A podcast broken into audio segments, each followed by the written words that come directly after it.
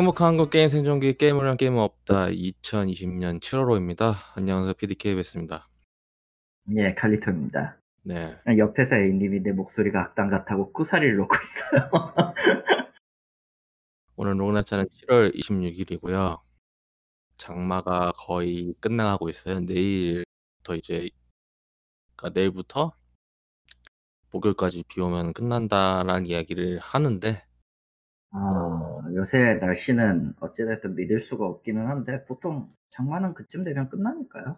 네, 이제 끝나면은 이제 무더위가 시작이 되겠죠. 열대와 살려줘, 열대와 살려줘. 난 벌써부터 죽을 것 같단 말이야. 그래서 뭐 다들 어떻게 지내시는지 모르겠습니다. 저 같은 경우도 솔직히 이제 마스크 쓰고 밖에 나가는 게 힘들다 보니까 날도 음, 더운데 또 이제 비가 오고 습하면은 또 얼굴에 막 습기 차고 그러잖아요. 특히 안경 쪽으로. 그렇다 보니까 안경 쪽에 습기 차면은 앞도 안 보이고 해서 답답해 미치겠는데 뭐 어쩌겠습니까? 뭐 올해 내내는 이러고 살아야 되는데 진짜 올해만 그럴까라는 생각은 많이 들고 있는데요, 사실. 뭐 그렇긴 해요. 한번 내년에도 네. 내년 말까지도 내년이나 내년이나 내후년. 네, 뭐 여하튼 늦어도 늦, 늦을 경우 아니면은 또 다른 변이가 생길 경우에는 내후년까지 갈 수는 있네. 음, 어쨌든 인류는 답을 찾고 있고요. 뭐 아, 답을 찾는 만큼 빨리 나오면 좋기야 하겠지. 음, 네. 사실 7월에 참 그렇습니다. 7월에 참 많은 일들이 있었어요. 그래서 좀 근황 이야기부터 좀 쭉 할게요. 네. 일단은 제가 6월 말에 서브웨이에서 샌드위치를 먹는데 뭐 이상한 뼈 같은 게 씹는 씹히는 거예요. 아, 샌드위치 뼈가 나, 샌드위치에서 뼈가 씹혔다는 얘기지 지금. 네. 근데 솔직히 말이 안 되잖아요. 왜냐면 제가 뼈가 서브웨이에서. 음, 네, 음, 뼈가 들어간 거를 시킨 건 없었으니까 그때. 그렇죠. 그래가지고 뭔가 그 밑- 잇몸 밑에 뭐가 이상하게 튀어나왔더라고 뼈 같은 게. 음, 음, 음. 그래가지고 아, 그거를 그거가 뭐 박혔나? 내가 워낙 먹었을 먹을 때 잘- 정신을 잃고 먹다 보니까 정신을 잃고. 네. 말, 말 그대로 그냥 먹기만 할 뿐이지 뭐 그걸 생각하면서 먹지는 않아요. 그냥 먹는 것 뿐이에요. 그러니까 음, 그렇다 보니까 제정신이 아닌 상태에서 먹어서 아 이마에 박혔구나. 내가 이 칫솔질을 잘 안 해서 박혔구나 했는데 아픈 거예요. 그래서 짜증나가지고 그날 반차를 내고 치과를 갔습니다. 네. 또 예, 치과 선생님 말로는 어 뭔가 좀 박힌 것 같다. 그래서 뭐좀 빼주고 그냥 가글 같은 거 하면 괜찮겠다 예, 얘기를 했죠. 음, 그래서 그렇게 해서 한 일주일 지났어요. 음, 어, 똑같은데 또 나는 거예요. 계속. 음, 어, 알았죠. 왜냐면은 그때부터 계속 뭐를 먹었는지 계속 체크를 하고 있었으니까. 근데 뭔가 음, 뼈, 뼈가 그 똑같은 모양의 뼈가 계속 나오고 있는 거예요. 음, 그래가지고 가가지고 치과 치료를 받았죠. 음. 그래가지고 정확히 어떤 치료를 받았냐? 잇몸을 짠 다음에 그, 그 주위에 있는 뼈를 다 갈아버렸습니다.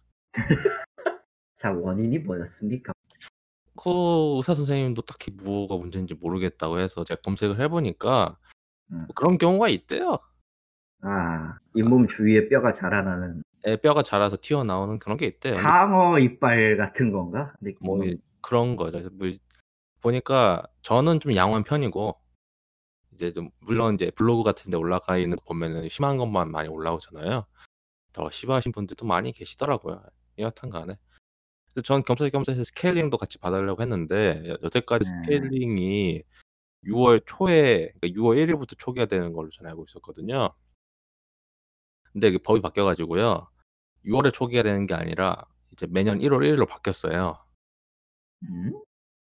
그러니까 음. 그 스케일링 음. 의료보험 받는 거 있잖아요. 싸게 받는. 아, 예, 예. 그게 원래는 6월에 초기화가 되는데 6월 왜냐면 초기화가 돼야 되는데 어찌되었든 그렇게 되었다. 왜냐면 제가 알기로는 그 법안을 발의했던 때가 그때였을 거예요.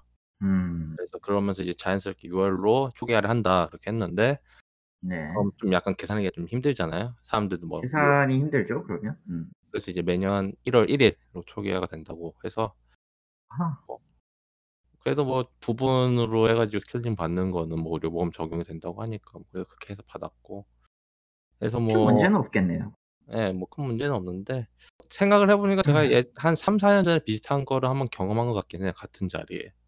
음, 그걸 제가 기억을 못하는 이유가 갔던 치과가 딴 치과였어요. 아, 지금 새로 가는 치과랑 또 다른 치과에도 다니고 있는데 그러다 보니까 기록이 없잖아요. 그래 가지고 기록이 없으면 뭐 어쩔 수 없지. 그래서 '왜 사람들이 같은 치과를 계속 가는 건가?' 저는 그냥 근처에 가까운 데를 계속 갔거든요. 근데 어느 순간 '아 그렇구나.' 왜 기록이 계속 남아 있으니까. 뭐가 문제인지 아니까. 그래서 어쩔 수 없이 저도 여기 계속 가야 된다. 사실 이제 다음에 또 한 번 더 가야 돼요. 500,000원 음. 주고 또치그 치과 치료를 또 한 번 받아야 하기 때문에 오라고 하는데 치과는 어찌 되었든 돈이 많이 드는 네. 일이죠. 예. 뭐 그렇고요. 그러면 치과는 여기고 그리고 이제 민방위 이야기를 또 하면은 아. 나한테는 오지 않는 민방위 얘기. 이제 제가 민방위가 아마 2년 차인가 3년 차 될 거예요. 솔직히 그렇게 예. 이제 이제 예비군 다 끝났을 테니까 당연히. 예 예비군은 끝났으니까 이제 민방위를 받는데 디비전이 올 아니다 이제. 예 올해 아 민방위도 디비전이긴 하죠. 여하튼 그 JTF지 민방위는.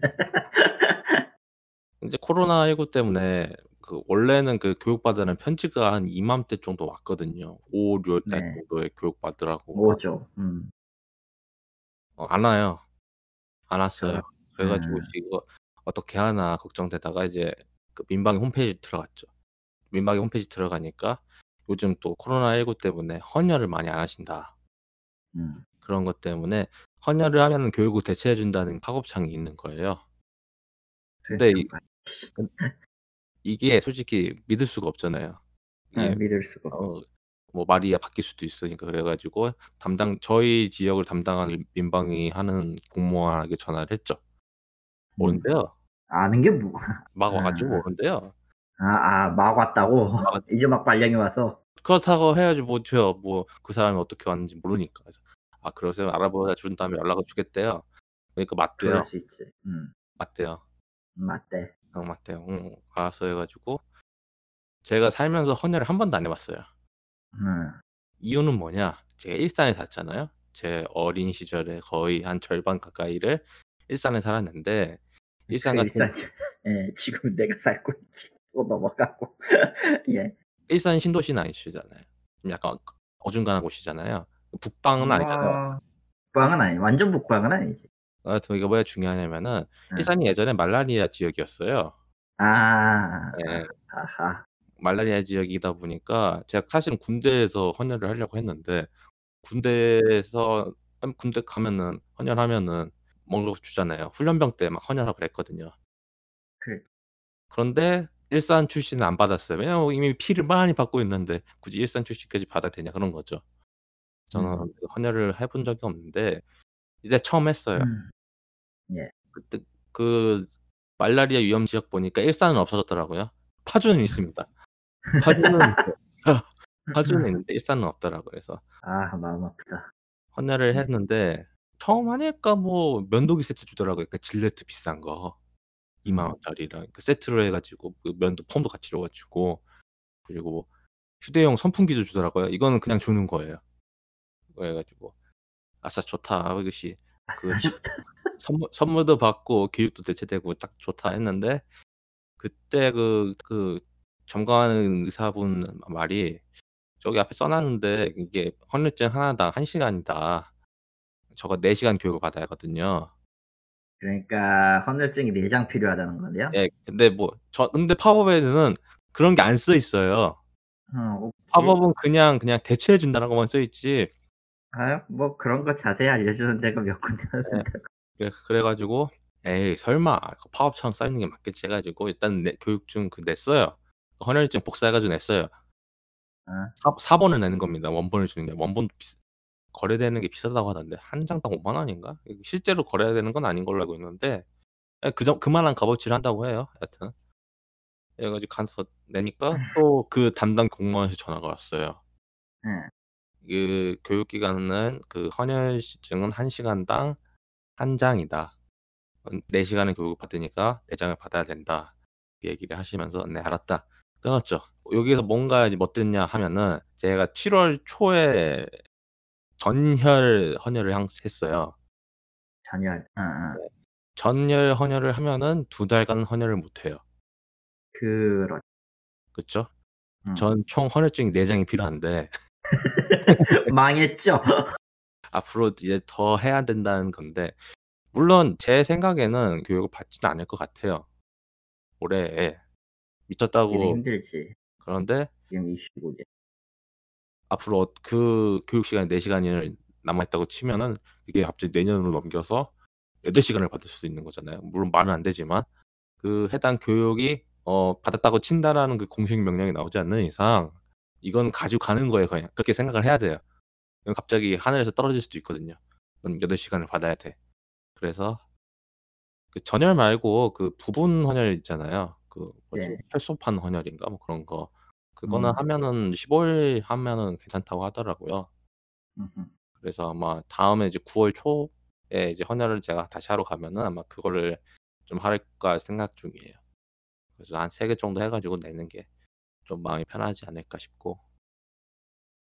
그래서 뭐 만약에 민방위를 가시는 분들도 만약에 헌혈을 한 번도 안 해 보셨던가 아니면 헌혈을 자주 하시는 분들도 생각이 있으시면 한번 해 보셔라. 나쁘지 않더라고요.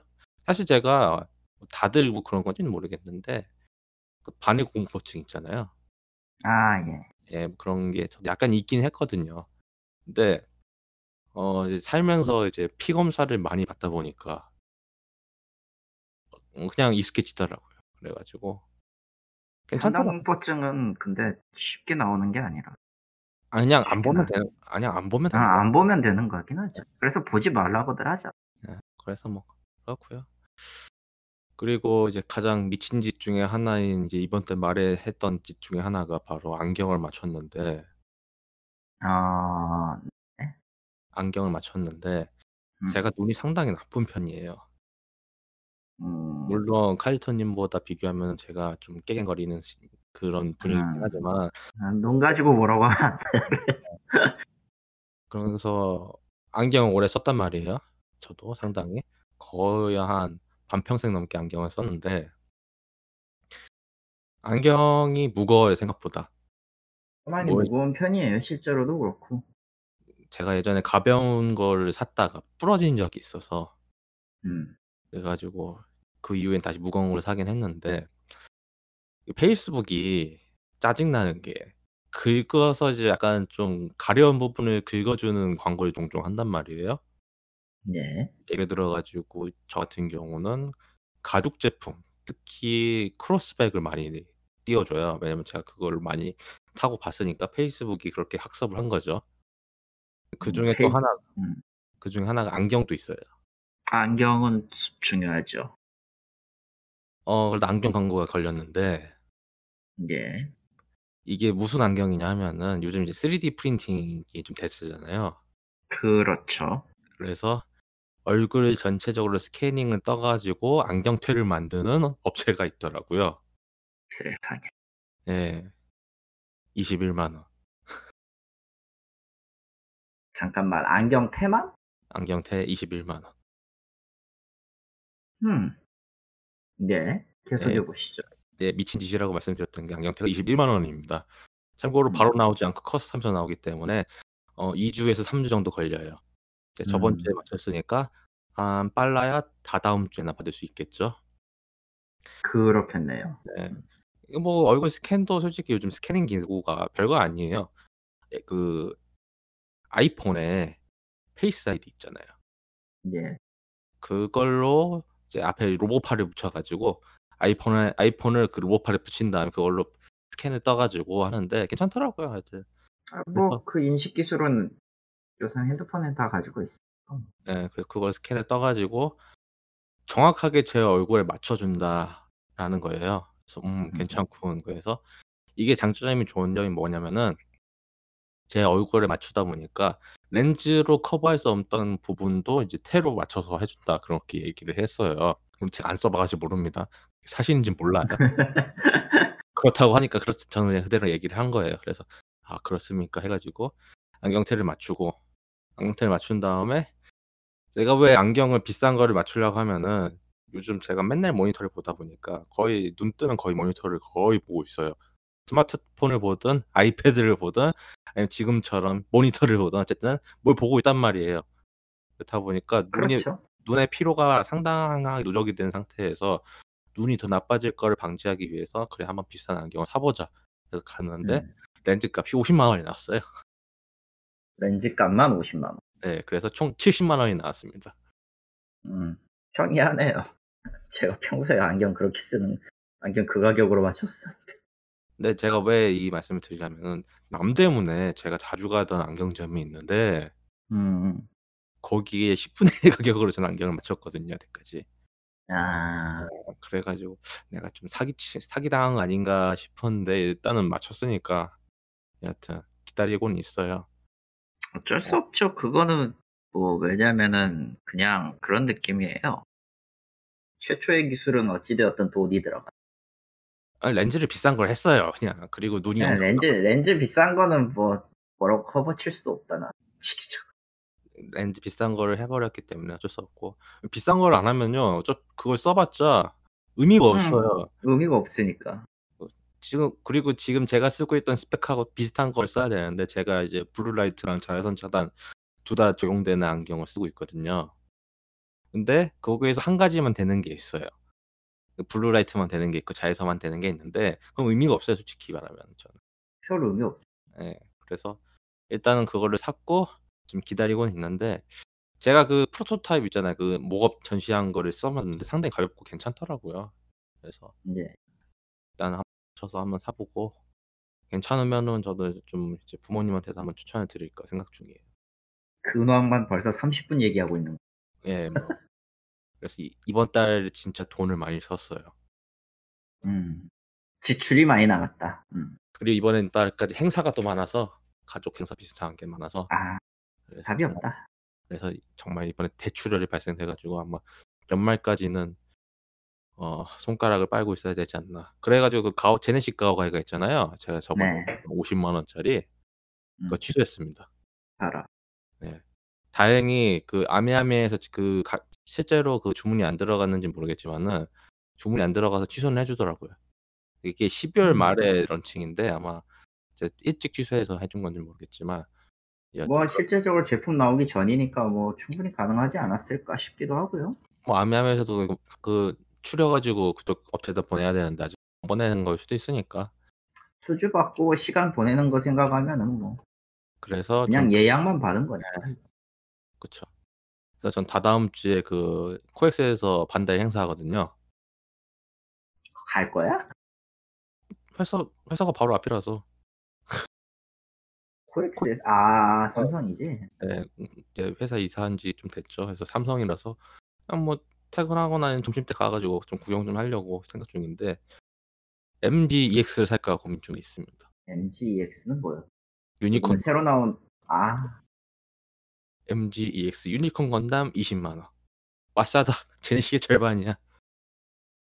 이게 이게 흔히 얘기하는 그 취미 하는 사람들이 갖고 있는 그 경제관념이기도 하죠.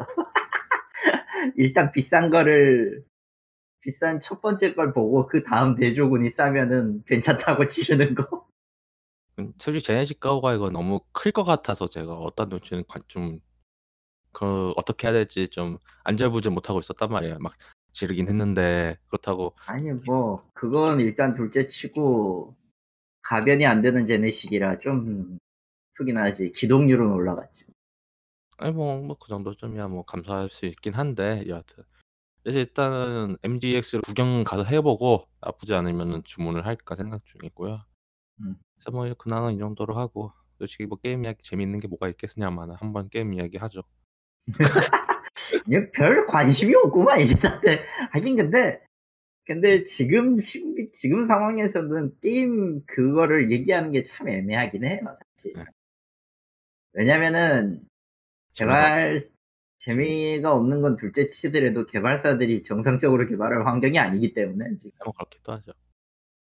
일단은 Last of Us 2 파트 2 얘기를 하면요. 상황이 점점 또 해야 돼? 시 아니 짧게 할 거예요. 점점 심해지고 있는데 뭐 다행히 지금 시점에서 사람들 사이에서 잊혀진 것 같아요. 그러니까 그런 거죠. '아 저거는 피해야 되는 거구나.' 피 딱 거기서 끝난 느낌? 뭐 그래서 지금 Last of Us 2 때문인 건 아니지만 이제 Metacritic 같은 경우도 게임이 올라가면 유저 평점 매기는 게 유예 시간을 36 시간을 준다. 솔직히 Metacritic의 점수 평 Metacritic이 순기능이 있긴 하지만 오히려 역기능이 더 많아진 것도 사실이라. 좀 이제 사람들이 그거 신경을 쓰다 보니까 이제 우르르 몰려가 가지고 예. 신경이라기보다는 그냥 그런 거죠. 어떤 그런 거나 평가질을 할수 있는 데가 있으면은 팬덤끼리 싸우거나 아니면은 조작 흔히 얘기하는 조작질을 너무 쉽게 하니까. 믿을 수가 없게 된 상태도 아. 그냥 네. 정 정석적으로 믿으면 안 되는 것 같아. 그러니까 좀 평가가 약간 음식 평가 리뷰도 마찬가지이긴 한데 그 해당 점수를 토대로 좋다고 생각을 하면은 여러 가지 게임 리뷰를 통해서 봐야 된다는 생각이 맞다고 봐요 저는. 음식 리뷰도 마찬가지로 저는 그렇게 보거든요.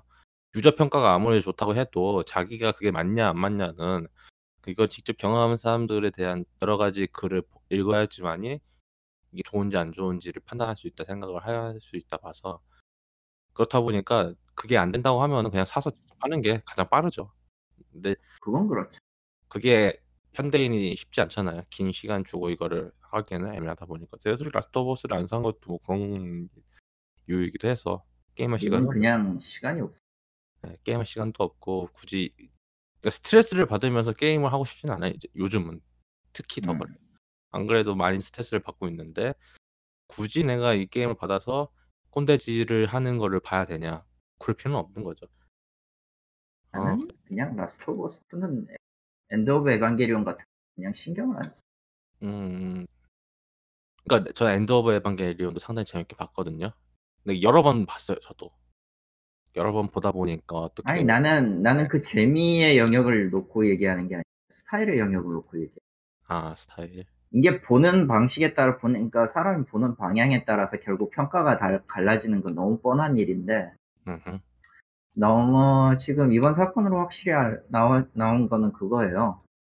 어 게이머의 게이머가 생각하는 평균과 그 소위 말하는 지식인의 평균이 굉장히 애매하다.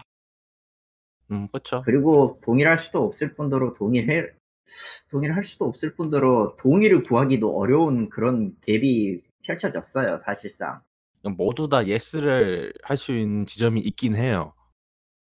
그러니까 진짜 모두 다 예스를 할 수 있는 지점이 있기는 한데 그게 쉽지는 않죠. 거기까지 다가가기에는. 거기까지 가는 건 사실상 어떤 매체도 어. 어렵긴 해. 네 어렵긴 하죠. 가끔 보이긴 해요. 그런 게 소 소위 말하는 이제 명작 반열에 올라갔다 얘기를 소위 하는 말하는 명작도 그렇지는 않아요. 미묘한 게 그게 반드시 그러니까 그냥 간단하게 어떤 작품을 내놔도 그 평가는 상대적으로 다르기 때문에 그걸 너무 믿는 쪽이 바보다. 음. 그쵸. 가장 좋은 거는 그냥 자기 자신을 믿는 거고 자기가 자 자기가 그걸 판단했을 때 '별로다.' 안 사는 게 좋습니다. 그게 제가 요 정답이에요. 제가 요즘 그게 더 심해진 건 마찬가지 마 심 좀 그게 좀 더 기준이 높아지다 보니까 거의 게임 안 사는 거일 수도 있긴 한데 여하튼 그렇고요. 음. 그리고 데스 스트랜딩 PC판이 7월 14일 날 발매를 했죠. 어 저는 아마 여름 휴가 때 사서 할 것 같습니다. 음. 어 괜찮다고 하더라고요. high 뭐 high resolution으로 뜬 거니까 뭐 예. 딱히 문제는 없겠지. 네. 사 놓고 나는 지금 못 하고 있는데 언젠간 할 겁니다. 그래서 그렇고요. 그리고 이제 모바일 게임 잠깐 얘기를 하면은 아. 어 아이돌 마스터 밀리언 라이브 시어터 데이즈가 어 글로벌 1 주년을 맞이했습니다. 어 참고로 아이고 살아남았네. 참고로 참 웃긴 게 이게 365일 출석 체크를 할 거 아니에요. 그이 예. 그 도전 과제에 있어요. 아직 아 있죠. 365 일이 365 일이 아닙니다. 아 아니죠. 네. 이 기준이 정확히 뭐냐면은 이걸 처음에 발표했던 날을 기준으로 1 주년 이벤트를 그냥 질러 버렸어요. 맞는 말이긴 해 근데. 예뭐 그래서 영업으로 영업상으로는 그게 맞는 말이긴 해서 뭐라고 할 수가 없어요 그거. 예 그래서 일단 글로벌 1 주년 이벤트를 저도 처음에 참가를 했고 요코하마 나오로 어 전체 등수 17위를 기록을 했고요. 하 변태가 따로 저거 보고 있어요. 어 좀 더 열심히 하면은 어 13위까지 올릴 수 있었는데 어 그러기에는 아이 그러니까 그걸 당당하게 얘기할 건 아닌 것 같긴 한데 뭐 그래요. 예. 그냥 아 느긋하게 한 거예요 이것도. 그 어 예. 어쨌든 간에 17위를 했고요. 나는 그냥 그, 그 게임할 시간에 그것만 한 것 같다라고 밖에 안 들리는데 내 착각인가 이거. 아니 auto로 돌려서 그냥 딴 거 하면 되니까 괜찮아요. 그렇고요. 그리고 이제 밀리마스 애니가 나온다고 합니다. 아 세상 멸망의 열쇠. 중 하나. 그래서 지금 트윗 한동안 그 트위터가 좀 붕괴되는 게 있었죠. 가장 최대 나온다고. 저에게 가장 그 최대 피해자는 역시 월희 리메이크 아닌가 싶습니다. 어, 결국 안 나. 이제 이제 남은 거는 월희 리메이크밖에 안 남긴 했는데 페고는 뭔 얘기 없었죠? 예 없었죠. 엑스트라 엑스트라 좀 얘기했었. 엑스트라 리코드라고 이제 언리얼 엔진으로 해서 완전 새롭게 만들어서 나온다. 그 정도입니다. 그리고 뭐 월희가 월희가 차라리 아케이드가 00으로 나온다는 게 제일 빠를 거야. 어 거기서 아이케이드 00으로 나와요. 그치? 페이트 엑스트라에서 00으로 나와요. 페이트 페고. 105에서 안 나오고 엑스트라 이- 이번 엑스트라 리메이크를 하잖아요. 음. 리메이크하면서 거기 아이케이드가 서번트로 나올 수도 있다는 거. 아 여기서 그좀 희망 희망 희망 피터를 돌려볼까? 그 판매량 높으면 과연 만들어 줄까 월이 리메이크. 근데 문제가 뭐냐면은 이게 예전에 엑스트라 버전 같은 경우에는 구형 아르퀘이드 모델을 썼단 말이에요. 그 치마 옛날 치마. 신형이 나오면은 얘기가 달라지. 근데 신형이 나왔을 때 과연 그 디자인으로 갈 것이냐, 구형 디자인으로 갈 것이냐, 아니면 이미 나온 리메이크 디자인으로 갈 것이냐, 그거는 아무도 모르는 거죠. 여튼 그렇습니다. 아 모든 타입문 팬들은 오늘도 고통받을 거. 어, 뭐 저는 뭐 이제 페고를 더 잘 안 하니까 제 생각에는 안, 안 페고를 하는 거랑 고통받는 건 좀 다른 얘기긴 하지. 아 물론 피규어를 고통받고 있긴 합니다. 아, 더 이상 날, 넣을 자리가 없는데 어디다 사, 끼겨 넣지? 막 그런 고민을 하긴 하는데 하긴 그때는 뭐 하나 더 사면 되지. 그때는 이사를 가는 게 더 빠를 것 같아요. 집을 구해 지금. 피규어를 샀다가 괜히 혼날 것 같아서. 그렇- 그렇겠지 아무래도 그거 그거는 빼 빼놓을 수 없는 그냥 예. 안 봐도 비디오죠. 안 봐도 비디오를 텐데 그걸 굳이 얘기해서 무슨 의미가 있나요? 그렇고 이제 모바일 아, 게임. 새로 추가한 것 중에 하나가 걸카페 건이 있는데 것 같아. 유튜브 프리미엄으로 저는 보고 있어서 광고를 거의 못 봤는데 아마 프리미엄이 아니신 분들은 광고를 지겹게 봤을 거예요. 그래서 좀 해봤어요 저도. 음. 새로 나오는 오더 게임이라고 해서 해봤는데 어, 이 게임은 가챠 시스템은 이제 분계스랑 좀 비슷해요. 캐릭터 뽑고 장비 뽑고 그리고 가장 큰 단점 할 게 너무 많아요. 원래 한께 너무 많은 게임들은 피곤하죠 정신적으로. 이게 주인공이 그 지휘관인 겸 카페 점장인데 카페 관리하는 것도 좀 필요하고 그 시스템이 좀 복잡하다 보니까 여러 가지를 해야 될 게 많다 보니까 제가 지금 솔직히 아, 밀리마스랑 그 명예방주를 계속 할 수 있었던 이유가 아침에 스케줄 몇번 뛰면은 어, 밀, 밀리언 라이브는 더할게 없어요. 그냥 라이브 티켓 모아놓으면 끝이고 아침에 그리고 명예방주도 마찬가지로 아침에 하는 거 하면은 스태미나 다 쓰면 딱히 할 게 없다 보니까 늦게 할 수 있는데 걸카페거는 그런 게임은 아닌 것 같더라. 그냥 지웠어요. 뭐 요새 모바일까지는 모르겠고 그냥 할 게 많은 게 할 게 많은 걸 컨텐츠를 늘리는 게 트렌드가 돼가고 있는 것 같긴 해요. 이런 비슷한 게임 중에 이제 제가 했던 것 중에 영원한 제7도시인가? 영원한 7일의 도시. 네, 그것도 좀 해봤는데 그것도 좀 하다가 때려쳤던 이유가 할 게 계속 늘어나니까 그때 또 패구하고 있었잖아요. 아 그때 그 우선순위가 패구에 밀리다 보니까 그때가 아마 패구 여름 이벤트랑 겹쳐가지고 아마 하다가 때쳤을 거예요. 난 이제 모바일 게임은 한 달에 두 번 프리콘에 들어가는 거 빼면은 거의 손을 안. 아니면 머지 드래곤이나 이런 거 하고. 음, 그래서 그러니까 상대적으로 상대적으로 가챠 게임 덜하고 그냥 편하게 싱글 해도 문제 없. 싱글로 한 30, 15분 해도 문제 없는 거. 어차피 나는 내 경우는 이제 일하면서 일이 메인이다 보니까 주로 PC 앉아 있는 거고 음, 그리고 굳이 얘기하자면은 그것 때문에 그것 때문에 내가 모바일로 게임을 해야 될 이유가 거의 없어. 음 저는 회사 컴퓨터로 게임 못 하다 보니까 아이폰으로 이제 무선 충전하면서 돌릴 수 있던 게임을 타다 보니까 이렇게 된 것 같아요. 음. 네 여하튼 심지어 뭐난 모바일은 뭐 거의 손대 손을 대지를 않으니. 음. 그래서 뭐전 워낙 워낙 지쳐버린 게 커요. 음. 모바일. 지금 뭐 그래서 신호 앨리스라는 그 요코타로 나왔던 게임도 정식으로 나왔는데 망했죠. 이야기 들어보면은 정말 셔터 퍽이라고 하더라고요. 그래서 뭐 근데 난저 그거 그런 일본판 있을 때 해봤는데 뭐 딱히 저는 제 취향이 아니라서 넘어갔고 그냥 재미가 없어. 블루 프로토콜이라 예전에 그, 그 마, 도, 마법 도서관인가? 그거 만든 PD 분이 하시는 것도 지금 일본 쪽에서 런칭을 먼저 하더라고요. 사실 저는 한국에서 게임 런칭한 거를 바로 하는 건 이제 더 이상 안 할 것 같아요. 그러니까. 그래야 그러니까 될 이유가 없으니까. 왜냐면은 비, 너무 좀 엿을 먹은 사례가 너무 많다 보니까 데, 데스티니 차일드도 그렇고 뭐 이제 카운터 사이드는 하진 않았지만 카운터 사이드도 좀 비슷한 것 같아요. 그 한국 타겟 한국 고객들로 테스트한 다음에 그걸 해외 진출하는 그런 시커먼 속내가 보여가지고 이번에 카운터 사이드도 큰 사건 터진 거 아세요 혹시? 모릅니다. 어, 관심이 없다는 건 그쪽 정보도 안 보고 있다는 얘기예요. 네, 월강이 추가됐습니다. 월강? 아 월강 거시기? 월광 월광 월광 그 에픽 세븐의 월광 있잖아요. 아 그지 같은 거 걸렸네요. 예, 그지 같은 거 넣었네요. 그거 추가됐다고 하더라고요. 그래서 지금 등수가 뭐 나락으로 떨어졌다. 어, 그 정도로 하시면 되겠어요. 그래서 뭐 모바일 게임 이 정도로 하고 음, 등수가 등수가 중요한 게임 등수는 중요하지. 등수는 중요하죠. 페- 페이드 페이 사실 그냥 아. 실시간 페이드 등수가 중요한 거지 실제 등수는 모르겠. 근데 그 실제 등수가 올라야지만 사람들이 더 많이 게임을 깔고 직접 할 텐데 오히려 그 나락으로 하면 검색해서 들어가잖아요. 소수만 하는 아, 게임이 되는 거다 어차피 어차피 그거 그게 등수냐 아니냐는 중요하지 않아요. 상위 10%를 얼마나 보유하고 있냐의 차이지. 뭐 그렇기도 하죠. 여하튼 그래서 모바일 게임 이 정도로 하고 그 월광 넣은 것도 월광 시스템 비슷하게 넣은 것도 상위 10% 유저가 붙어간 거 아닐 거 아니야. 모르죠 그거는.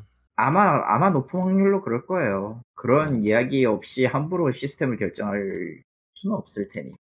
음. 뭐 그러다가 또 다시 상위 10% 아저씨들이 이건 아니지 않냐라고 하면은 아마 시스템 개편할 걸요. 음. 그 전에 그 전에 사람들이 더 떠나는 게더 빨라진 느낌이다 보니까 아니 뭐 사람이 떠나는 건 중요하진 않고요 사실상. 음. 어차피 일부 무료 유저를 유치해야 된다는 거는 본인도 알고 뭣도 알지만 그렇다고 해서 돈줄이 되시는 분들의 그 취향을 무시할 수도 없는 노릇. 아마 문제가 없이 그냥 유지가 된다 그러면 그분들의 의지라고 봐야 돼. 그쵸. 물론 저는 더, 더, 할 생각이 없다 보니까. 그 왜? 차라리 명방이 더 좋습니다. 병일방주도 피곤해. 아, 아 저는 그러니까 제가 패고를 때려치고 명의방주를 올라탔던 이유가 솔직히 제가 시즌 1 패고는 다 했잖아요. 거기에서 솔직히 제 생각에는 제 스토리가 끝난 것 같아요. 페고 스토리 자체가. 거기서 더 추가로 할 필요가 없다는 게 막 느껴지다 보니까 막 억지로 막 시즌 2 아, 다른 이벤트 달리다가 지쳐서 명일방주로 넘어간 케이스가 아닌가 싶고. 너무 좀 슬프지 않아? 그런데 이게 어차피 페고를 하는 사람들이 많다 보니까 이제 2차 창작물로 애니메이션이나 극장판 많이 나오고 있잖아요. 제가 알기로는 그 제가 가장 기대되는 거는 그 원탁의 기사 에피소드 4일 거야 아마. 그게 지금 가장 기대가 되는데 그거가 나오면은 뭐 그거 그냥 가서 보는 게더 낫지 않을까 싶고. 왜냐면은 패고가 글은 좋은데 그 연출이나 그, 그 특유의 그거 있잖아요. 오그라드는 그거. 아, 아무리 시드를 칠 수 없는 그런 거가 많다 많아요. 이 게임이 오래되다 보니까 가장 큰 바람은 차라리 그 패고 아케이드에 있는 걸 모바일로 이 대, 대응해 줬으면 좋겠는데 절대로 그렇게 안 할 거기 뻔해서 아, 뭐, 예. 그러면은 피로도가 더 올라가기 때문에 힘들걸요? 난 그게 이제 자동 사냥 없는 거죠. 아니요, 자동 사냥이 안 돼요. 페고 아케이드 시스템. 아케이드도 그래요? 그러면은 네, 아케이드 아케이드 시스템상 자동 사냥은 조금 힘들어요. 왜냐면은 그거는 아케이드판 페고 아케이드의 기본은 타겟 타겟 지정으로 액션 게임을 해야 되는 거라서 어뭐 그건 어떻게 자동차 이제 중도 같은 게 나오겠죠. 어쨌든 시즌 2 끝나고 어떻게 할지는 지켜봐야겠. 그냥 그냥 그래픽 업그레이드 정도가 최선이긴 한데 그렇게 할 이유는 없을 것 같고 그래픽 업그레이드는 합니다. 그리고 모델링 개선은 해요. 그냥 하겠지. 그냥 그 정도입니다. 거기까지가 딱 한계일 거예요. 페고의 그 시스템의 근간을 갈아엎을 수는 없어. 어, 아, 가끔 갈아엎긴 합니다. 새 그 말도 안 되는 서버. 나는 근간이라고 해. 아 근간이요? 아니 뭐 근간이야 뭐. 기본을 갈아엎을 수는 없어요. 예, 절대 못 갈아엎. 이미 확립된 걸 어떻게 갈아먹어? 그거 그랬다가는 유저들 화낸다. 뭐였었던가요? 화, 화를 내지 환영할지는 지켜봐야겠는데 아마 귀찮아서 안 할 거예요. 지금도 잘하고 있, 그렇겠지. 지금도 잘하고 있는데 굳이 하겠습니까? 아니 그래서- 그 지금도 지금도 그거 아니어도 흑우들이 너무 많아서 거기 예, 전 세계적으로 만나서 여튼 그렇고요. 타임문의 죄가 나스키오 나스키노코의 죄가 크다. 예. 아 그리고 이제 거대 게임사 이야기를 좀 두 업체 얘기를 하면은 이제 UBI가 컨퍼런스 비스무리하는 거 했는데 어, 망했고요. 짧게 말씀드리면은 좀 약간 더 정리를 하자면은 디비전 2가 이제 작년에 공개된 raid 철마 작전을 드디어 추가를 했고 어 그 이후로 소식이 없어요. 여름 휴가를 할 갔다고. 합니다. 여름 휴가를 갔다고 합니다. 갈수 철의 있... 장막을 개발했으니까 가야죠. 네, 철마 작 집에서. 철마 작전 추가하고 아마 더 추가가 될지는 모르겠는데 진짜 저도 이제 디비전 2에 대한 희망을 완전 놓은 것 같다는 생각이 듭니다. 뭘 놓은 것 같다야 그냥 왔지. 뭐 3를 기대를 하고는 있었는데 글쎄요. 3를 3가 나와도 크게 기대가 안 된다는 게 더 큰 것 같고 실상 그 뭐냐 아론키너 시나리오의 가장 큰 문제점은 대통령 버리 대통령을 갑자기 냈다 던져버리고 페이라우가 메인이 됐어요. 네, 그게 가장 큰 어 그러니까 시나리오 자체도 이제 거의 크게 신경을 안 쓰고 있는 것 같고 가장 저걸 해야 될 이유가 뭐냐? 그 중에 가장 좀 그래도 눈길을 끌었던 게 좀 부족해도 그러는 점이 좀 있었는데 뭐 망했다고 하니까 뭐 어쩔 수 없고요. 그리고 소리 소문 없이 런 이제 베타 중인 하이퍼스페이스가 있습니다. 아 하이퍼스케이프. 하이퍼스페이스 하이퍼스페이스는 저기 그 성간 오프고요. 어 비슷한 넥슨 게임이 있었죠. 어쨌든 간에 아 그런 게임 있었던 거는 기억도 안 나네요.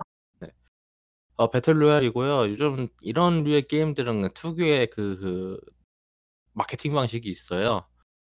어 런칭할 때 알려줘요. 이것도 비슷하게 하고 있는데 battle royale이고 하이퍼 닌텐도의 죄가 크다 그거. 하이퍼 FPS고 오버워치랑 여러 가지 섞은 게임이라고 합니다. 평가는 나쁘지 않다고 하는데 결국은 battle royale이라서 패스. battle royale물은 어찌되었든 제일 편하죠.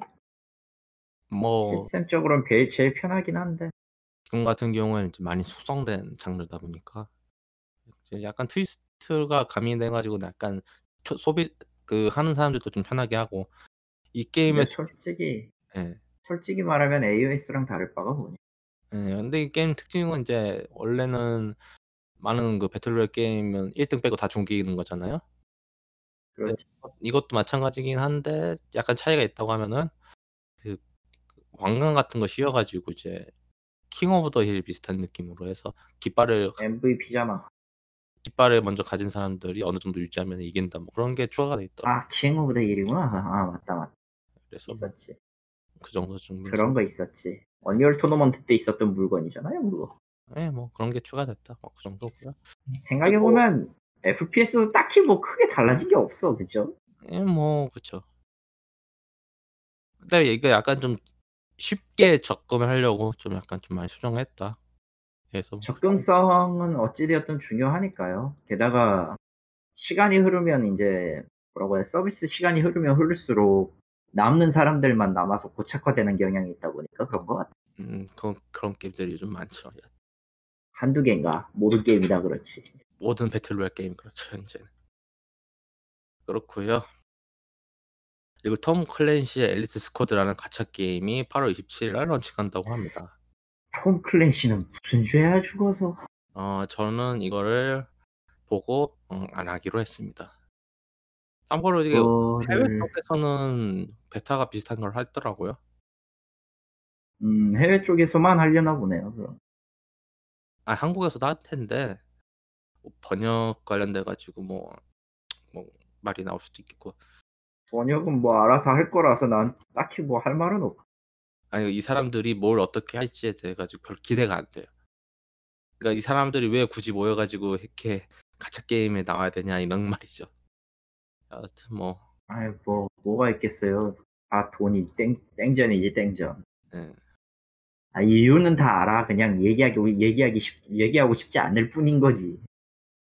여하튼 그렇고요. 그리고 올해에 가장 크게 바라보고 있는 게임 중 하나가 이제 워치독스 리전하고 이번에 공개된 파크라이 6인데 뭐 둘 다 안 할 겁니다. 왜냐면은 워치 워치독스 리전 같은 경우는 크게 바뀐 게 없어요. 그냥 가장 중요하다고 얘기하는 게 이제 배경이 런던으로 바뀌었고 이제 네가 직접 사람들을 모집해서 여러 가지 사람들로 플레이를 할 수 있게 지원한다. 뭐 그렇게 얘기를 하긴 했는데 음 결국에는 크게 워치독스에서 벗어나지를 않는 상태에서 새로운 걸 추가했다고 얘기를 해 보니까 막 그냥 그 밥에 그 나물 같은 느낌이다 보니까 그냥 그래요.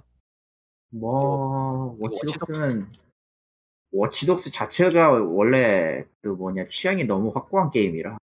그리고 이게 가장 큰 단점이 뭐냐면은 이런 open world 게임 중에 특히 유비 게임이 가장 심한 게 반복 미션 같은 거 똑같은 거 또 하는 거. 그게 좀 파크라이 3의 죄가 크죠 그거. 이 이게 좀 걸리다 보니까 뭐 새롭게 뭐 사람들 구출해서 한다고 해도 뭐 크게 바랄 것 같지는 않아 가지고 여하튼 그렇고요. 애초에 그 이상 해먹기가 힘들 거예요. 네. 왜냐면은 그 이상을 하려면은 뭔가 그 이상을 할 수 있는 컨텐츠를 같이 구상을 해야 되는데 아마 유비식 open world에서 그것까지 나가기에는 좀 그게 아마 올해까지는 그럴 것 같고 왜냐면 이게 리전이 작년에 공개됐잖아요. 음. 그러니까 지금 현재 유비가 전체적으로 지금 뜯어 고치는 중이다 보니까 아마 곧 다음에 나올 때는 어떻게 바뀔지는 기대를 해 봐야겠지만 올해까지는 뭐 딱히 눈여겨볼 정도는 아니다. 아, 지금은 올해는 어떤 개발사가 됐든 제대로 된 건 거의 없어요. 아아 이거 코로나 때문인 것도 마찬가지긴 한데 유비 자체가 지금 완전 리부트되는 느낌이다 보니까 개발사 아 그래요. 이런저런 일이 있었지 생각해 보니. 그래서 그래서 가장 기대될 만한 게임은 이번에 새로 공개된 파크라이 6긴 한데 제가 작년에 저번에 파크라이 5 5에 노드였지 당신은. 그래서 이거는 나온 다음에 할인된 다음에 살 것 같아요. 이제 모두가 알고 있는 거. 정확하게는 급하게 사서 할 것 같지는 않고 지역은 남미 쿠바라고 하고요.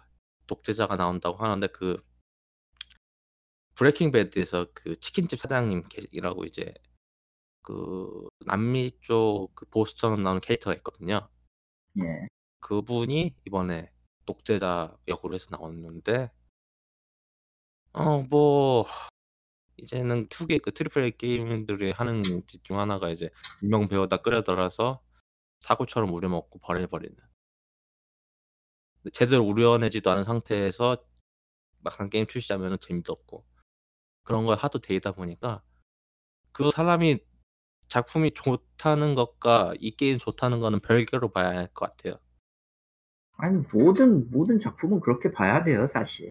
그러니까 예전에 그러니까 마케팅을 해 가지고 이렇게 해 가지고 '저 사람이 나오니까 이 게임도 좋겠지.'라는 그런 콩깍지 씌여 가지고 산 게임들이 한두 개가 아니다 보니까 지금은 아니지. 그건 뭐 네.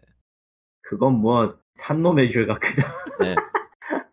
음뭐 가장 이번 큰 이번 이번 달 주제는 죄가 크다로 그냥 한 제, 정하면 되겠고. 네. 가장 큰 건 이번에 이제 5편의 죄가 좀 컸죠. 그래서 삼, 사실 유비소프트 게임은 3편 파크라이 3의 죄가 음. Far Cry 3가 open world의 완성형이었거든. 유비식 open world의 양 완성. 4까진 버텼는데. 여하튼 그렇고요. 4는 진, 진 엔딩 보고 그냥 껐어요. 지웠어요. 끝까지 Pagan Min 루트 안 내놓더래. 개 같은 놈. 그리고 이번에 이제 이번 주 금요일 날 Xbox 게임 쇼케이스 발표를 했었죠. 총 1시간 정도로 해 가지고 공개를 했는데 어 이것 때문에 또 한 대판 난리가 났는데 원래는 이거 정리를 할까 했었어요. 근데 굳이 정리를 해야 되나 싶어 가지고 그냥 할게 가볍게 없던데 봤는데. 가볍게 이야기를 하면은 이 게임의 메인 주제는 Series X가 아니라 Game Pass인 것 같아요. 패스 맞아요. 예. 사람들이 그 게임 패스보다 이제 차세대 게임기 더 놀라운 콘솔 성능 그런 이야기에 또 초점을 맞추다 보니까 불만이 있을 수도 있다고 봐요. 왜냐면은 플스 5가 그렇게 했으니까. 그래서 지금 마이크로소프트가 취하는 정책은 그런 느낌이잖아요. 다 가져가겠다. 게임이라는 건 전체 다 가져가서 계속 이어가겠다. 그러니까 그냥 간단하게 얘기할게요. Microsoft가 저 Game Pass를 미는 이유는 굉장히 간단해요. 우리가 가지고 있는 이 시스템을 이용해서 게임을 자유롭게 플레이할 수 있는 권리를 너희 권리를 서비스로 시작을 하겠다. Xbox X나 이제 콘솔이나 이런 것들은 부차적인 기기일 뿐이다. 어차피 어차피 마이크로소프트는 PC PC 윈도우나 이런 걸 만드는 회사고 오히려 PC 친화적이란 얘기 말이에요. 솔직히 얘기하면. 그거에 대한 첫걸음으로 이제 스팀에 들어간 것도 마찬가지고. 음, 그러니까 전반적으로 지금 플랫폼을 따로 뭘 만들지는 않을 테니 그냥 그런 거야. 어쩌다가 쓸 플랫폼만 확보되면 우리는 그냥 원하는 게임을 너희들에게 일정 비용 가격으로 제공해 주겠다. 사실 Game Pass 안에는 EA Origin 가, Origin 그것도 있을 거예요. Access도. 근데 EA Origin보다도 강력하게 더 게임 pool을 늘리려고 노력 중에 있죠. 이번에 음. 나왔던 게임들 대부분이 마찬가지고. 사실 그렇게 하는 게 궁극적으로는 그 publisher의 궁극적인 목표가 되는 것도 맞 다고 봐요, 난. 어차피 기기는 판매 고장나지 않는 이상 어지간하면 바꿀 일이 없을 거고 점유 경쟁을 하는 시대는 이미 끝나버렸기 때문에 이거는 조금 그 뭐라고 해야 되지? 골수 골수라고 주장하는 그 콘솔 게이머들한테는 좀 악재일 것 같긴 하지만 난 악재라고 생각해. 음흠. 그럼에도 불구하고 물리 매체만으로는 할 수 없는 이제 수준까지 와버렸기 때문에 그래. 음. 물리 매체만으로 이제 판매 판매 금액이나 이런 걸 따지고서라도 굉장히 손해를 볼 수밖에 없는 상황밖에 남지 않았고 그리고 그 상황에서 이윤을 내려면 할 수 있는 방법은 최대한 많은 컨텐츠를 확보하고 그걸 서비스로 제공하는. 뭐 그렇게 해서 성공한 게 바로 Netflix다 보니까 아, Netflix랑 비슷한 전략으로 가는 거라고 볼 수 있어요. 가격도 측면에서 보면은 비슷하기도 하고 게임만 나오니까 단점일 수도 있긴 한데. 하여튼 전체적으로 뭐 불만족이다. 특히 Halo가 먼저 나왔는데 Halo 전체적인 퀄리티가 낮다. 뭐 저도 그거에 대해서 약간 동의하는 바이긴 한데 거기서 뭘 더 갈아엎어야지 만족을 하지? 아, 그 Unreal 그래픽이 엔진 5? 아니 그래픽이 안 좋대요. 뭐 갑자기 풀이 이상하게 나오고 뭐 그렇다고 하는데 아, 그 스트리밍 상태도 별로 좋진 않았어요, 난. 어쨌든 간에 저 같은 경우는 어 이미 저는 그 Halo에 대한 신뢰를 이제 Microsoft에서 처음 그 대대적으로 나왔던 Master Chief Collection 있잖아요. 아하. 지금 그거 뜯어 고치려고 아직도 뜯어 고치고 있는데 거기에서 한번 신뢰를 잃고 어느 정도 지금 신뢰가 회복된 상태이다 보니까 뭐 망가졌다 치면은 또 뜯어 고치겠지. 그래서 게임이 나오기 전까지는 판단을 하진 않으려고 생각 중이다 보니까 그리고 뭐 지금 뭐 그 멀티플레이도 공개를 안 했고 그래서 어떻게 할지를 모르다 보니까 그러니까 짧은 영상 9분 영상 가지고 모든 걸 판단할 수는 없잖아요. 그리고 보통 실기 플레이나 이런 것들은 제대로 준비되지 않은 것들이 너무 많아서 그냥 안 믿는 게 나아요. 이게 가장 확실하게 어떻게 돌아갈지에 대해서 아는 방법은 직접 해 보는 수밖에 없고 직접 음. 그 해당 영상 솔직히 요즘 유튜브 영상 본다고 해서 그 해당 모니터가 4K도 아니고 어떻게 나올지 모르잖아요, 직접. 어차피 본인에게 돌린 본인이 돌리는 거 아니면은 믿을 믿을 게 아니야. 예. 뭐 그렇다 보니까 실망을 하실 수 있다고 쳐요. 뭐 실망할 수 있다 쳐요. 왜냐면은 뭐 사람들이 기대한 거에 대해 가지고 실망하는 건 당연하죠. 근데 그 근데 그거는 그만큼 큰 기대를 했던 만큼 그에 대한 실망이 더 커졌을 수도 있으니까 그거는 이 그럴 수 있다고 보는데 어 지금 상황에서는 너무 많은 기대를 할 수 있는 상황은 아닌 것 같아요. 기대를 안 하는 게 맞아요. 사실. 모든 게 마찬가지인 것 같아요. 기대를 안 하는 게 가장 편하고 가장 현명하게 이 상황을 지켜볼 수 있다고 봐요. 왜냐면 이거 개 그렇죠. 괜히 기대했다가 전체적으로 망가질 수도 있는 것도 마찬가지고. 그러니까 가 여기에서 가장 제가 눈여겨봤던 것 중에서 가장 좀 아쉬웠던 건 이거죠. X 시리즈 X의 가격이 공개가 안 됐고 발매도 공개가 안 됐어요. 아 아마 이거는 소니하고의 가격 경쟁 때문이라도 그럴걸요? 그것도 있지만은 이게 왜 이렇게 되면 이렇게 되면서 해외로 발매일이 언제 될지 모른다는 거죠. 아 그것도 있겠는데 그리고 그 외에 이제 추가로 공개되는 콘솔 런칭 타이틀들도 얘랑 묶여 있기 때문에 얘가 언제 나오냐에 따라서 어떻게 나올지는 지켜봐야 할 것 같다. 딱 그 정도? 그래서 헤일로를 제외하면은 물론 얘가 헤일로라만을 녹음하기 때문에 헤일로를 제외하고 딴 게임들 중에서 가장 크게 기대되는 거는 스마일 게이트 스튜디오에서 지금 제작 중인 CrossFire X. 아 왜 스마일 게이트를 믿지? 아 이거 Remedy가 만들어요, single play를. Remedy가 만든다고? 예. 세상. 멀티를 스마일 게이트에서 만들고 이게 Remedy가 그 single play 도와서 만드는 걸로 알고 있는데 영상 보니까 나쁘지 않더라고요. Call of Duty보다 더 나은 것 같던데. 아니 뭐 원래 만들던 걸 만드는 거니까 뭐 딱히 상관은 없는데. 예. 그래서 뭐 저는 이거는 기대가 되고 있어서 아마 사서 해볼 것 같아요. 지금 현재 상태에서 지금 Call of Duty 소식이 안 나오다 보니까 신기하게도 원래는 이맘때 이미 공개를 한번 했어야 되거든요. 안 하더라고요. 그래서 뭐 아마 10월에나 11월에 나올지도 모르겠고 여하튼. 어 뭐 보신 것 중에 뭐 그래도 기대되는 게임 있으세요 혹시? 하나도 없습니다. 애초에 엑박 X를 지금 Game Pass만 놓고 보면 굳이 사야 될 이유도 모르겠어요. 음. Grounded는 약간 취향 탓일 것 같아서 생각은 하고 있었는데. 그라운드 뭐? Grounded. 그게 뭐였더라? 그거 예전에 디즈니 영화 중에 어 내 아이가 작아졌어 있잖아요. 아 별로. 아. 개인적으로 별로예요. 엑박 게임 패스라고 얘기는 하지만 끌리는 게 없는 것도 참 신기하거든요, 개인적으로. 음. 음. 그래서 그래 저런 게 있구나 싶은 정도고 저걸로 저걸 봤을 때 음 그럼 'Xbox X를 내가 살 것인가?'라는 질문에 대해서는 Xbox 건 X를 굳이 살 필요가 없죠. 그냥 게임 필요 패스 없다고 생각해요. 어 진짜로. Game Pass만 사면 되는데 그럼 PC에서 돌아갈 텐데요. 뭐. 그렇지. 예. 그러니까 아예 그냥 작정하고 저러는 것 같아요. 기계가 옵션이고 실제로 말대로 기계는 음. 옵션일 뿐이고 실제로는 그 안에 있는 서비스를 쪼금 더 빠르게 제공받고 싶으면 이거 절차 복잡하게 할 필요 없이 빠르게 제공받고 싶으면 X를 사세요. 그러니까. 더 최적화된 거는 시리즈 X인 건 맞는데 굳이 네가 힘들게 컴퓨터 맞출 필요 없이 시리즈 X를 사면 된다. 그 음 뭐 그렇지. 기본적으로 그렇지. 컴퓨터 없는 집도 있으니. 예. 컴퓨터가 없는 집도 많으니까. 컴퓨터가 있어도 노트북 정도인 경우도 음. 혼자 생각보다 그 리액션 영상 같은 거 보면은 제대로 뭘 갖추고 뭘 하는 사람들이 거의 없기 때문에 음. 충분히 그러고도 남는다고 생각해요. 난.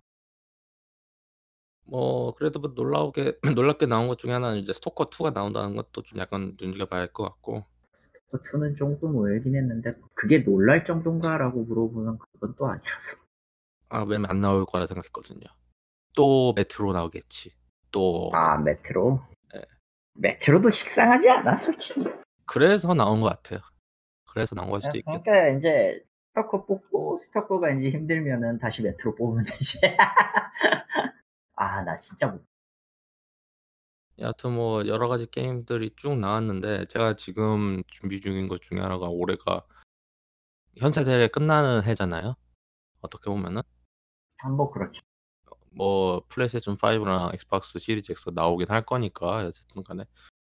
현 세대 마무리 차원에서 여태까지 녹음했던 그 자료를 모아서 총 정리하는 녹음을 준비 중에 있어요. 아마 그 여름 휴가 때나 정리해 가지고 대본 정리를 끝내려고 하는데 이것도 거기에 이야기가 들어가겠죠. 여하튼 뭐 여러 가지로 참뭐 그때 그건 그때 보면 돼요. 예. 그래서 그것 때문에 아마 이제 이제 우계리 멤버들과 함께 간만에 녹음을 할 것 같습니다. 네. 한 한다고는 했는데 대본이 정리하다가 씨 존나 많아 가지고 이게 2014년부터 시작해요. 7 년짜리 끔찍하다. 끔찍. 7 년짜리 이거에 여태까지 있었던 일들을 다 정리하는 건 미친 짓이에요 지금. 그래 가지고 거기서 또 지금 뽑아내고 있는데 모르겠습니다. 아휴. 그래서 이 오늘 녹음 여기까지고요. 어 아마 8 월은 쉴 것 같아요. 8 월은 쉴 것 같고. 더워요. 그냥 그냥 더워요. 아마 이, 이 상태에서 녹음하면은 에어컨 소리 때문에 녹음이 안 될게 뻔해서 아마 좀 선선한 가을이 오는 이번 추석이 9월 30일부터라고요. 음. 그 전에 한번 다시 녹음을 할 것 같아요. 난 나는 그때 일이 없기를 바라고 있어 사실. 사실 지금은 조금 여유 있게 쉬는 거지만 내일부터 또 달려야 돼서. 음. 일이 없는 전혀 것보다 낫잖아요. 일이 없는 것보단 낫지만 뭐 항상 행복한 건 아니에요. 예. 뭐. 여하튼 그렇습니다. 그래서 헤일로는 아마도 녹음을 할 것 같긴 한데 뭐 딱히 길게 녹음을 할 것 같지는 않아요. 공개된 것도 거의 없다 보니까. 근데 뭐 일단은 준비 중에 있고 도쿄 게임쇼는 온라인 확정이고 언제 하는 거야? 도쿄 캠쇼는 진짜. 8 월에 하는 거 아니에요? 9월일걸? 9월이네요. 응, 9월이에요. 네, 나 알고 9월. 내가 내 왜냐면은 9월 초에서 중 말에 이렇게 하거든. 9월 23일부터 27일이네요. 딱 설날 추석 전. 기간이잖아. 씨. 설날이 아니 야 아저씨. 아니, 추석 전이요. 추석 전이죠. 추석은 9월 30일이니까. 끔찍하고. 아이 뭐 그때 녹음하면 되겠네. 도쿄 게임쇼 기간에 녹음하면 되겠네. 아, 그 게임쇼는 솔직히 딱히 할게 없죠. 지금 지금 쟤들이 개발을 제대로 하고 있는지부터가 걱정이네. 음, 그렇잖아요. 일본은 지금 할 게 없거든. 아, 뭐 어떻게 되겠죠. 열심히 하고 있을지 그건 지켜봐야 될 것 같습니다. 여튼 뭐 9월은 여러 가지로 아 맞다 씨 밀렸지. 사이버펑크 밀렸지. 밀렸죠. 나, 나 맞아. 9월에, 나 9월에 하는 줄 알았는데 언제지 이게? 9월이 아니에요. 11월 가까이 밀리지 않나? 사이버펑 11월 19일. 어, 어, 밀렸어. 게임 사놓긴 했지만은 여하튼. 아 그렇습니다. 그래서 저희 8월을 쉬고 9월에 뵙도록 하겠고요. 다들 마스크 조심하시고 지금 다행히 이제 좀 코로나가 좀 약간 안정세가 돌아오긴 했는데 그래도 이제 안정은 없어요. 아, 저번보다 나아진 거죠. 안정은 없어. 왜냐면은 언제든 다시 터질 수 있는 물건, 시한폭탄 안고 있는 시점에서는 안정이란 말은 없어요. 봤을 때. 네, 휴가 기간에 어떻게 터질지 모르지만은 여하튼 다들 마스크 잘 쓰시고 추석 이후가 고비야 사실. 아. 제일 위험한 건 추석 이후. 그러고 보니까 추석 때 굳이 안 내려가도 되는구나. 못 내려가는 거잖아요. 그러고 보니 뭐. 그렇긴 하죠. 그러다가 게다가 지금 상황에 따라서 상황에 따라서 어떻게 될지를 알 수가 없으니. 음.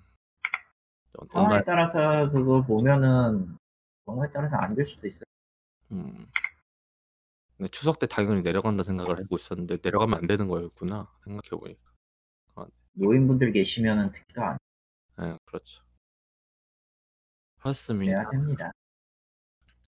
한 행복한 국 게임 생존기 게임을 위한 게임 업데이 2020년 7월호고요.